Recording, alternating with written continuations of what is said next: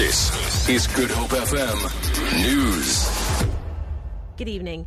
The ANC Youth League has called for the country to undergo a third revolution. This, it says, entails pursuing a more equitable economy by reducing the share of white monopoly, monopoly capital. Amongst the measures it proposes is the nationalization of the Reserve Bank. The League was speaking to journalists in Johannesburg today.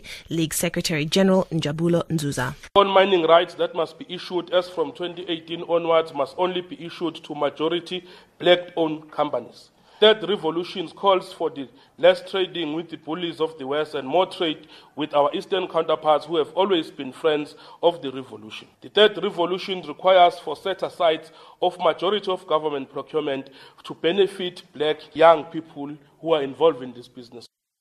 Police Minister Nathi Nhleko has confirmed that the Hawks are investigating criminal charges against EFF leader Julius Malema.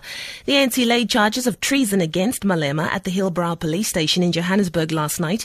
During an interview with television network Al Jazeera, Malema threatened to remove the South African government through the barrel of a gun. Nhleko elaborates. The reason why the Hawks are investigating the matter is precisely because there has been a complaint registered with the Hillbrow police station. So in this case, in this particular instance, we are following through on a complaint that has been brought to the fore.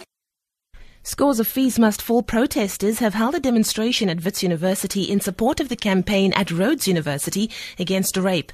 Many of the Wits protesters have also gone topless to protest against sexual violence on university campuses. Some students were carrying placards calling for action to protect female students. Others had messages written across their chests, including one reading Revolt.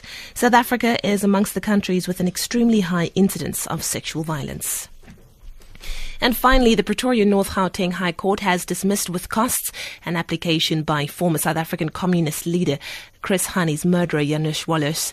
Waluś wanted to be released on parole pending the outcome of a petition lodged by Justice Minister Michael Masutha to the Supreme Court of Appeal. Last month, the High Court ordered that Waluś be released on parole within a fortnight, but Minister Masutha appealed against an order to release him.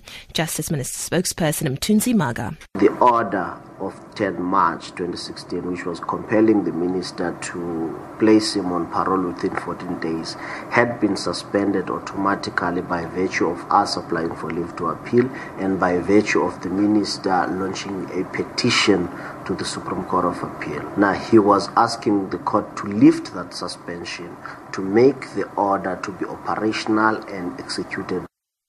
Waluś lawyer Julian Knight says he won't comment pending the outcome of the appeal by the Supreme Court.